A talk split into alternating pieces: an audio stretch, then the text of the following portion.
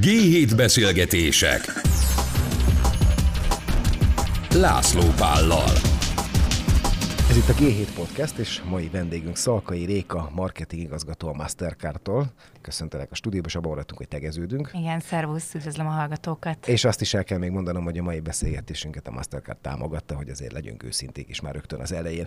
És amiről ma beszélgetni fogunk, az az év bankja díj, ami egy 16 éves díj, de hogy tulajdonképpen nemrégiben ti teljesen átalakítottátok ezt az egészet. Beszéljünk meg kicsit arról, hogy mi is ez a díj tulajdonképpen.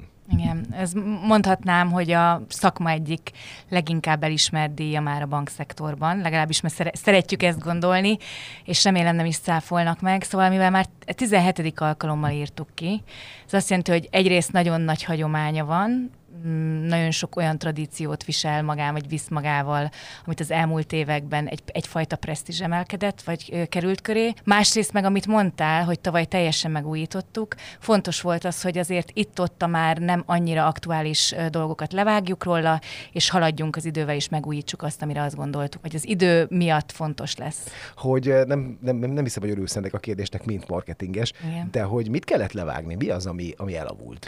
Ö, egyrészt a kategóriákat merőben megújítottuk, mert azt láttuk, hogy korábban is azt gondoltuk, hogy digitalizáció az nagyon nagy sebességgel megy, és nehéz vele lépést tartani, de a COVID után azért ez egyfajta rakétasebességet kapott. Ja, azt láttuk, hogy három hónap alatt gyakorlatilag öt évnyi digitalizációs fejlődést értünk el, és ez azért a banki szférában is visszaköszönt, azért, ha visszaemlékszel, hogy a COVID alatt milyen gyorsan lehetett átállni, akár az ügyfélfolyamatokban, akár ugye a banki ügyintézést kikerülve vagy áthidalva elektronikus megoldásokra.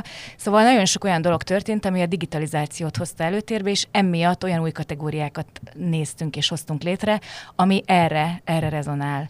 Szaladjunk végig ezeket a kategóriákon, jó? Tehát nézzük meg, hogy mi, mi, miben lehet egyébként díjat kapni az évbankja. Most az idei évben, amit 22-re írtunk ki, itt pont ha a digitalizációról beszéltünk, akkor kiemelnék két díjat.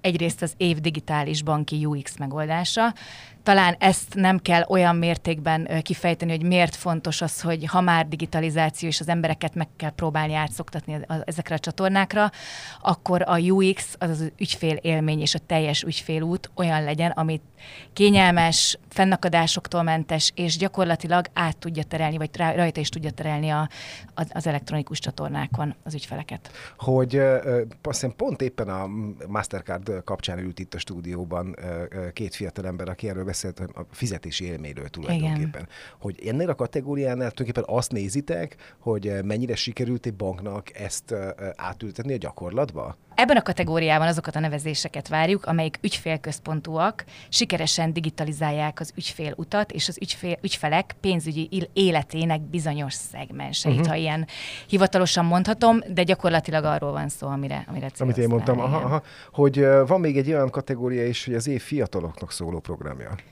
Ez, azért kérdezem, hogy ez, ez miért ennyire fontos, mert én azt gondolnám, hogy, hogy a, mondjuk a digitális bankolás, meg az egész, ez, ez abszolút a, a fiatalok célcsoport. Tehát, hogy nem, nem nagyon ismerek olyan fiatalt a környezetemben, aki, aki ne lenne ebbe up-to-date és teljesen jó.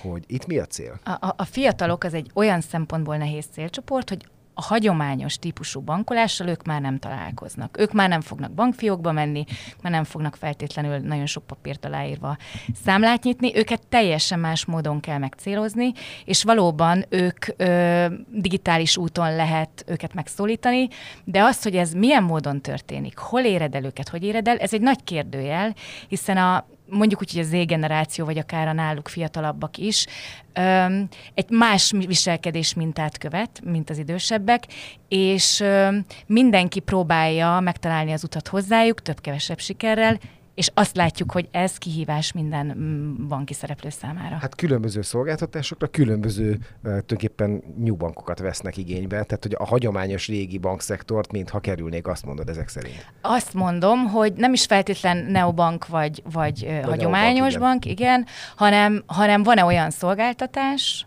ami van annyira izgalmas vagy érdekes, amitől ő akár a, úgymond a hagyományos bankokhoz megy ügyfélként. De hogyha már visszamegyünk a hagyományos bankolásra, akkor meg azt mondom, hogy a hagyományos bankolásban legalábbis nekem a, a prémium ügyfelek kezelése az, ami tök fontosnak tűnik.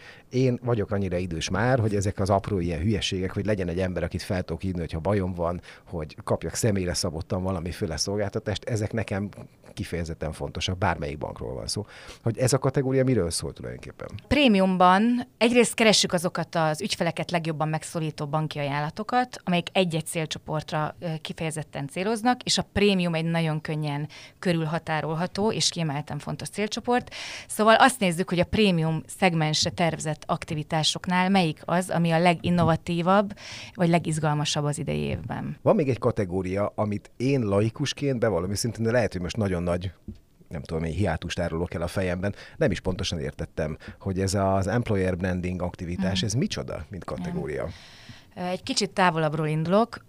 Egyrészt a tavalyi megújításnál azt néztük, hogy olyan témákat helyezzünk reflektorfényben, amikor a, a, az évbankja kategóriákat meghatározzuk, ami különösen kihívás a, a piacon, különösen mondjuk a banki szektorban.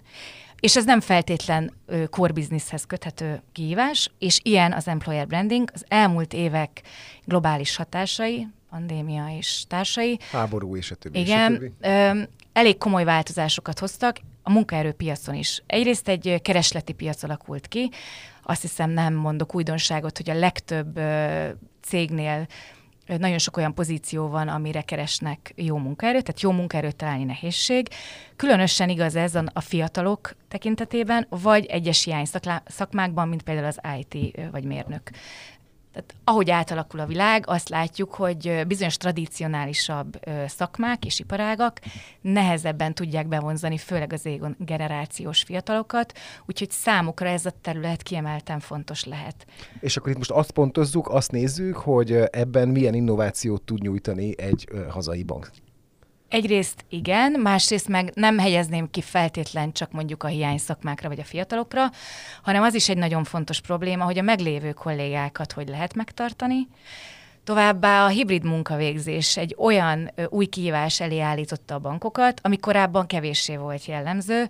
Covid alatt kellett nagyon-nagyon gyorsan kialakítani azt a mechanizmust és folyamatot, hogy hogyan lehet ugye otthonról dolgozni, és a, a járványhelyzet végeztével kialakult egyfajta hibrid munkavégzés, aminek vannak ö, kihívásai. Hát vannak előnyei és vannak hátrányai. Tehát erről, erről a stúdióban sokat beszélgettünk már erről. Így van, illetve az új kollégák, akik az elmúlt két évben csatlakoztak a cégekhez, az ő onboardingünk vagy, vagy beilleszkedésük szintén kihívást jelentett, szóval hát nagyon sok téma van. egy céghez, másfél évig otthon ülsz, tulajdonképpen nem ismered azt hogy kivel dolgozod együtt, Zoom értekezleteken, vagy nem tudom, egyéb platformokon találkozol emberekkel, és amikor állsz mellette az irodában, hogy hello, és összekocintod a kávésporadat, azt se tudod, hogy ki azt tudod, hogy ez kicsoda, Igen. mert nem így nézett ki, hiszen a kanapé sokkal szebb volt, mint most a háttér. Tehát, hogy tökre értem, hogy miről beszélsz. És ezek a kihívások az elmúlt egy-két évben lettek nagyon erősek.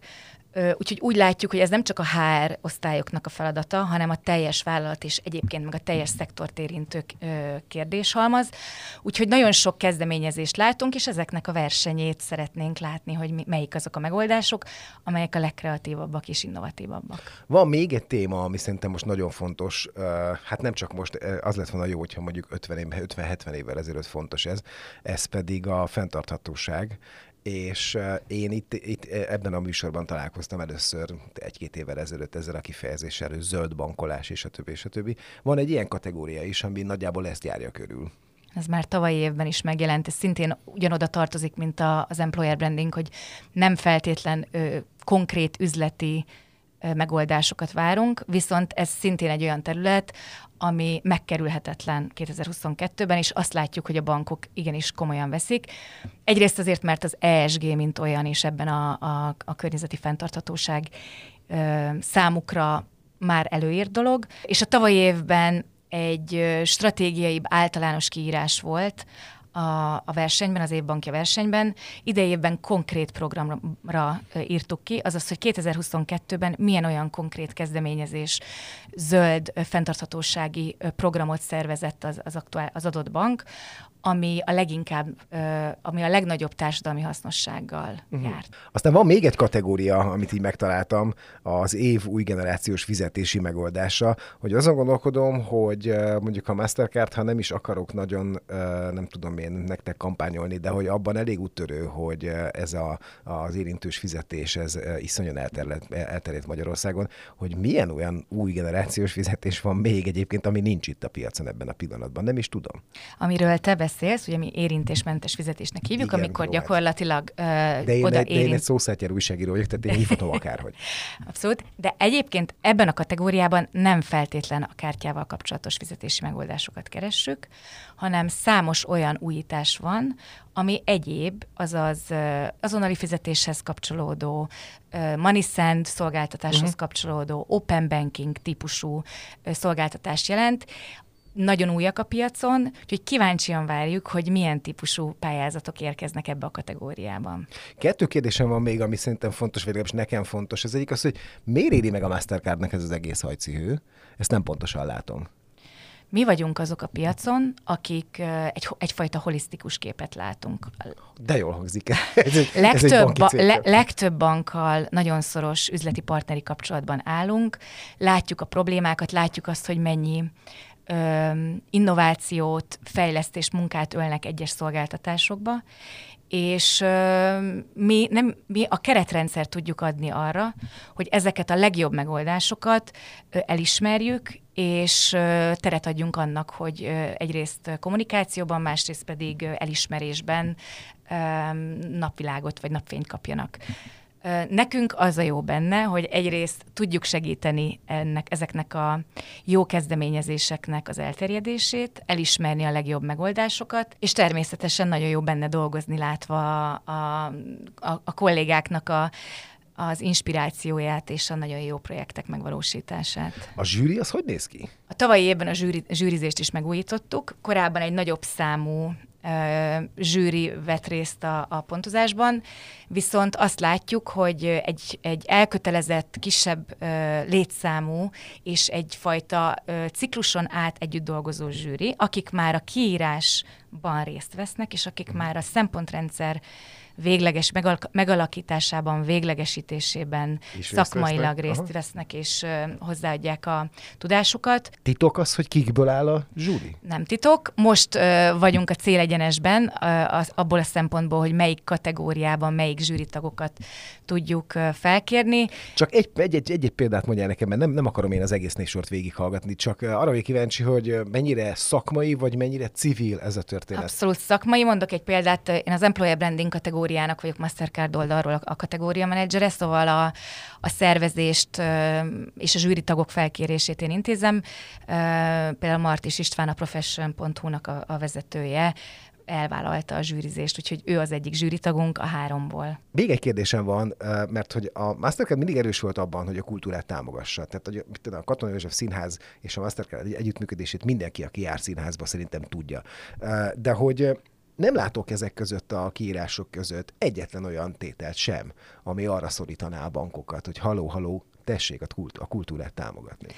Egyrészt köszönjük a felvetést, ez még nem fordult meg a fejünkbe, hogy a kultúra, mint kategória megjelenjen az év De legalábbis érted valami olyan innováció, amiben a bank avval tud büszkélkedni, vagy abban a legjobb, hogy, hogy hogy tud a leghatékonyabban és a legtöbb pénzt dönteni a kultúrába, szerintem az fontos, legalábbis nekem. Elgondolkozunk a jövő évi kategóriáknál. Egyébként a válaszom az az, hogy nem fel, tehát amikor a kategóriákat újra gondoljuk, akkor nem feltétlen az a szempont, hogy a Mastercardnak mi jó, vagy mi miben vagyunk otthon, vagy számunkra mi az otthoni terep feltétlen. Tehát nem akarjátok nevelni a bankokat tulajdonképpen.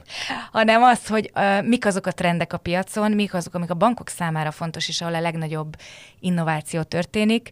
Úgyhogy uh, emiatt egyelőre a kultúra nem került be a kategóriák közé, de most de régen, volt, de, régen, de régen volt ilyen az év társadalmi kezdeményezése, ha igen, jól Igen, de az nem feltétlen kultúra. Nem, de az is valami hasonló.